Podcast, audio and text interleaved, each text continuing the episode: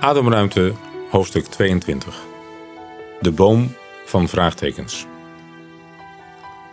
25 april 2009, 11 uur 24.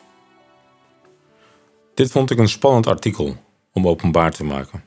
Het is kwetsbaar en persoonlijk. En het kan ook heel verkeerd overkomen of uitgelegd worden. Ik bid dat het goed bij je landt en je mag helpen om met de vraagtekens in je leven om te gaan. Mijn God, mijn God, waarom hebt u mij verlaten? Matthäus 27, vers 46. Hoe zit het met schepping en evolutie? Hoe kan het dat een liefdevolle, alwetende God de mens in staat stelt om te zondigen? Waar was God toen miljoenen Joden afgeslacht werden? Velen smekend om uitredding. En waarom moest het duizenden jaren duren voordat Jezus mens werd en zijn verlossingswerk volbracht? En waarom is er zoveel lijden in de wereld? Waarom is mijn vrouw gestorven? Waarom is het leven zo oneerlijk? Waarom ben ik als kind misbruikt? Waarom heeft mijn kind kanker? Waarom is mijn geliefde niet genezen nadat er met handoplegging en ziekenzalving gebeden is? En waarom ben ik zo oneerlijk behandeld? Hoe kan een liefdevolle God mensen die in de strik van de zonde zijn gevallen naar de hel sturen? Eerlijke vragen. Legale vragen. Waar in alle eerlijkheid geen mens een echt bevredigend antwoord op heeft. Over sommige vragen is zeker wat te zeggen, maar er blijven altijd vragen over. Ik heb met veel mensen over dit soort vragen gepraat en er zelf veel over nagedacht en mee geworsteld. Ik ben uiteindelijk tot de conclusie gekomen dat voor mij al deze vragen terug te voeren zijn op één enkele vraag. Een vraag die de moeder aller vragen is. Waarom plaatste God de boom van kennis van goed en kwaad in de Hof van Ede? Als hij dat namelijk niet had gedaan, dan was de hele kettingreactie van misleiding, zonde, ziekte en lijden niet ontketend. Waarom moest die riskante boom er staan? En als die boom er dan toch moest staan, waarom zaten er geen tralies omheen? Waarom werd de boom van het leven wel bewaakt door een engel toen deze boom riskant was geworden en de boom van kennis van goed en kwaad niet? Die was toch even riskant? Had God daar niet aan gedacht? Of was het met opzet? Ik heb er geen antwoord op. Maar ik ben voor mezelf wel tot een diepe conclusie gekomen. Een verstrekkende conclusie, die grote gevolgen gaat hebben voor mijn hele leven. Na het dieper bewust worden van deze conclusie zal mijn leven anders zijn dan daarvoor. Zal ik anders naar de discussie over schepping en evolutie luisteren, die tijdens het schrijven van dit artikel zoveel christenen in verwarring brengt? Zal ik anders naar het lijden in deze wereld kijken? Zal ik ook anders reageren op lijden dichtbij? Mijn conclusie is namelijk dat ik niet anders kan dan van harte accepteren dat ik in dit leven nooit antwoord zal krijgen op deze vragen. Ik moet accepteren dat er waarheid bestaat die ik in dit leven nooit zal kennen. Ik moet accepteren dat ik in een werkelijkheid zit waar sommige levensthema's mysterieus blijven. Ik mag accepteren dat er onderwerpen zijn waar ik me niet aan waag. Ik mag de vrijheid nemen om er niet mee bezig te houden. Mijn beslissing staat daarom vast. Ik accepteer dat ik nooit een allesomvattende theorie of verklaring voor het leven en bepaalde fenomenen in deze werkelijkheid zal vinden. Ik accepteer dat ik sommige verschijnselen zal kunnen verklaren met de wijsheid die me toevertrouwd is, maar dat er altijd missing links in mijn kennis zitten. Waardoor ik zal moeten erkennen dat er een hogere wijsheid bestaat die ik niet bezit.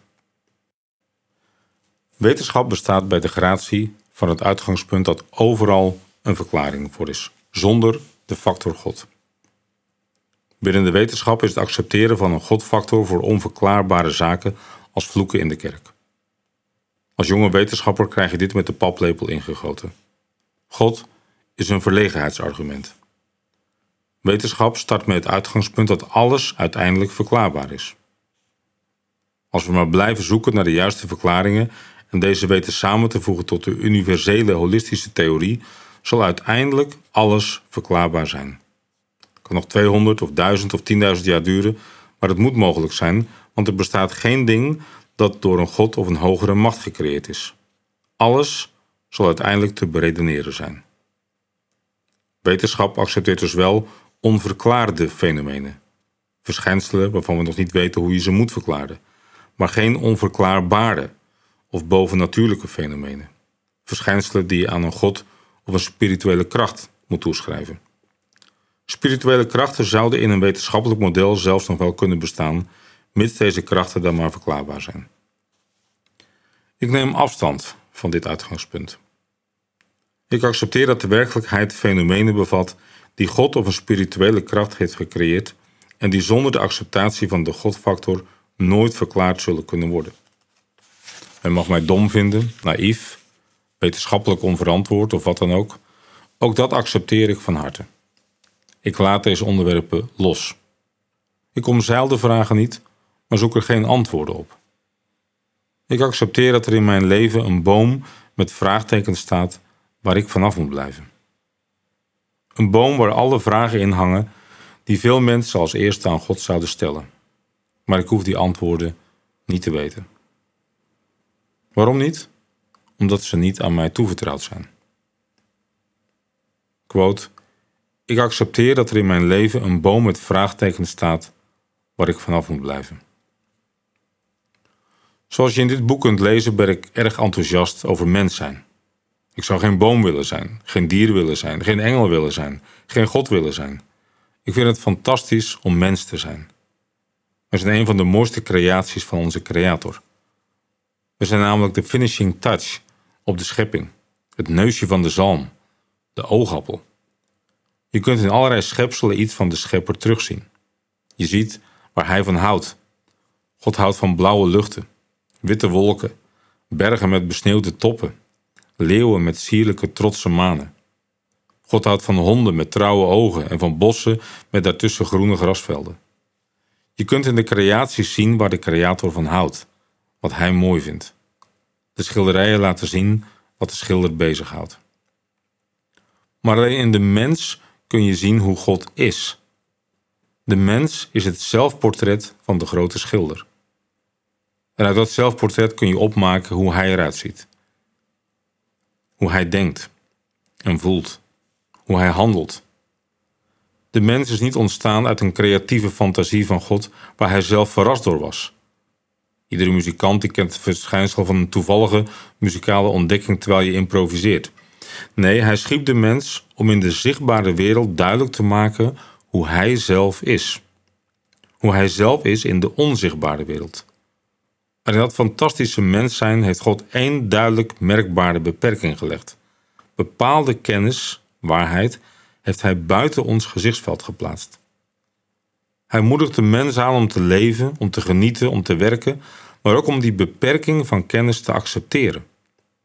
Door bepaalde dingen niet te weten, komt de mens blijkbaar het best tot zijn recht. Als tastbare fysieke uiting van deze grens plantte God tussen duizenden bomen waar ze mee konden doen wat ze wilden, één boom waar ze vanaf moesten blijven. De schepping was volmaakt en bij die volmaaktheid hoort dus één afblijffactor, de boom van kennis van goed en kwaad. De boom van het leven stond ernaast. Je bent blijkbaar pas op en top mens als je leven centraal stelt in je eigen domein en je accepteert dat er ook vraagtekens zijn in je domein. Vraagtekens waar je vanaf moet blijven. Een aantal mysteries. Een aantal thema's die je niet kunt doorgronden. De vraagtekens van deze kennisboom zijn de dobbelstenen van het levensspel. Als in de handleiding van Ganzenbord al precies vermeld werd hoeveel zetten je bij elke beurt vooruit moet, dan was de spanning van het hele spel verdwenen. Je had dan geen medespelers meer nodig. Je wist al van tevoren wie zou winnen enzovoort. Na drie keer spelen was het lol eraf en zou je het spel terugzetten in de kast om nooit meer te spelen. Ik ken het al. Groen wint altijd, rood wordt tweede en geel derde. De boom van kennis van goed en kwaad is de dobbelsteen van het volmaakte leven. Het is het stukje paradijs dat ervoor zorgt dat je toch altijd God weer nodig hebt. Het zorgt ervoor dat je altijd nieuwsgierig blijft naar zijn aanwijzingen, want hij weet wat goed en niet goed is om te doen. Hij bezit die ultieme kennis van goed en kwaad wel. Het is het stukje paradijs dat de mens er steeds aan herinnert dat er nog één autoriteit boven ons staat. Door te erkennen en te accepteren dat je niet alles weet, gaat je relatie met God leven.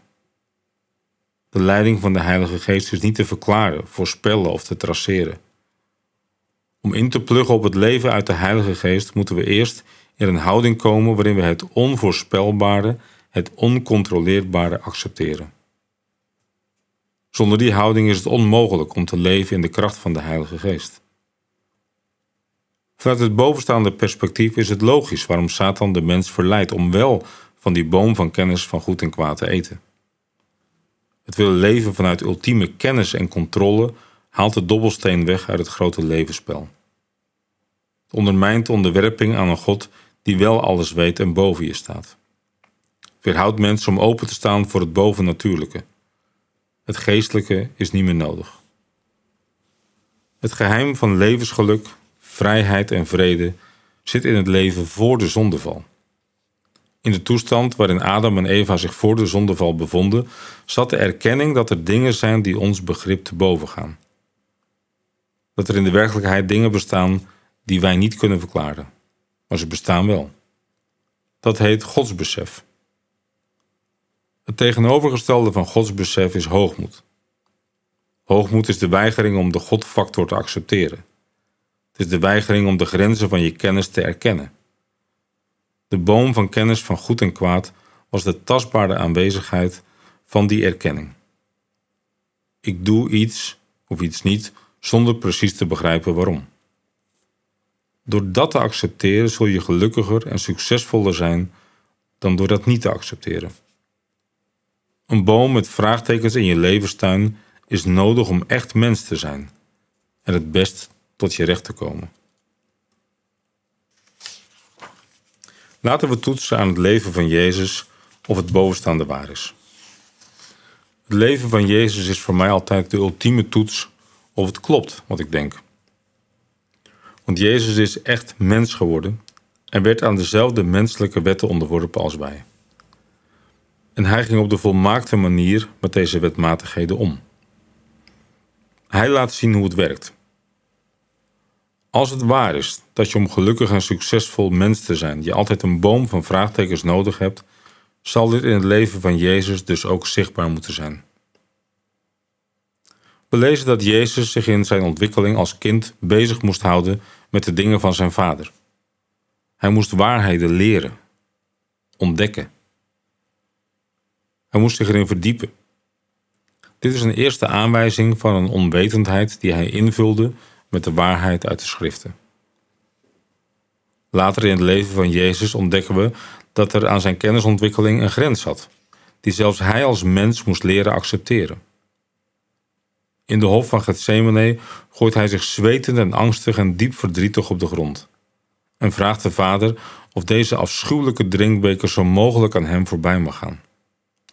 Maar hij vervolgt door te zeggen: Doch niet mijn wil, maar uw wil geschieden. Lucas 22, vers 42. Hier zien we een groot verschil tussen de eerste Adam en de tweede Adam. De eerste Adam liet zich meeslepen door zijn gevoelens, liet zijn eigen wil geschieden en niet Gods wil. Hij begreep niet waarom hij niet van de boom met vraagtekens mocht eten. Had er geen acceptabele verklaring voor. En dus koos hij om het gewoon te doen, toen hij een verklaring aangereikt kreeg. De tweede Adam worstelt met de vraag waarom deze afschuwelijke drinkbeker van lijden, eenzaamheid en sterven gedronken moest worden, maar kiest ervoor om van deze vraag af te blijven, door uit te spreken: Uw wil geschieden. En nog verder in het lijden van Jezus hoorden we hem uitschreeuwen: Mijn God, mijn God, waarom hebt u mij verlaten? Matthäus 27, vers 46. En dit was zeker geen retorische vraag, maar een diepe zielsworsteling van de mens Jezus Christus, die door een afschuwelijk lijden heen ging in een absolute immense eenzaamheid, terwijl hij niet begreep waarom zijn God hem verliet. En hier schittert onze Heer in een enorme geloofsoverwinning. Hij gaat door, ondanks dat zijn verstandelijke vermogens tekortschieten om het lijden te begrijpen of te verklaren. Hier zien we heel letterlijk en indrukwekkend hoe God de Zoon het domein van de mens is binnengetreden, inclusief de beperking in kennis die bij het mens zijn hoort. Zijn boom met vraagtekens was oneindig veel pijnlijker en moeilijker dan die van de eerste Adam. De boom werd op hem gedrukt nadat hij gemarteld en verzwakt was. Hij werd er zelfs aan vastgespijkerd. Maar hij bleef ervan af. Hij nam niet van de vrucht. Hij weigerde de verklaring die hij aangereikt kreeg. Dit is gemeen, dit laat je toch niet met jezelf gebeuren. Hij accepteerde de vraagtekens. Hij respecteerde de grens. Hij accepteerde het getal op de dobbelsteen en vertrouwde zijn geest vol vragen aan zijn vader toe. Hij stierf onder de boom met vraagtekens. Hoe had de aarde stil kunnen blijven toen hij zo stierf? Hoe had het gordijn in de tempel heel moeten blijven? Hoe hadden de doden dood kunnen blijven toen deze mens zijn missie volbracht?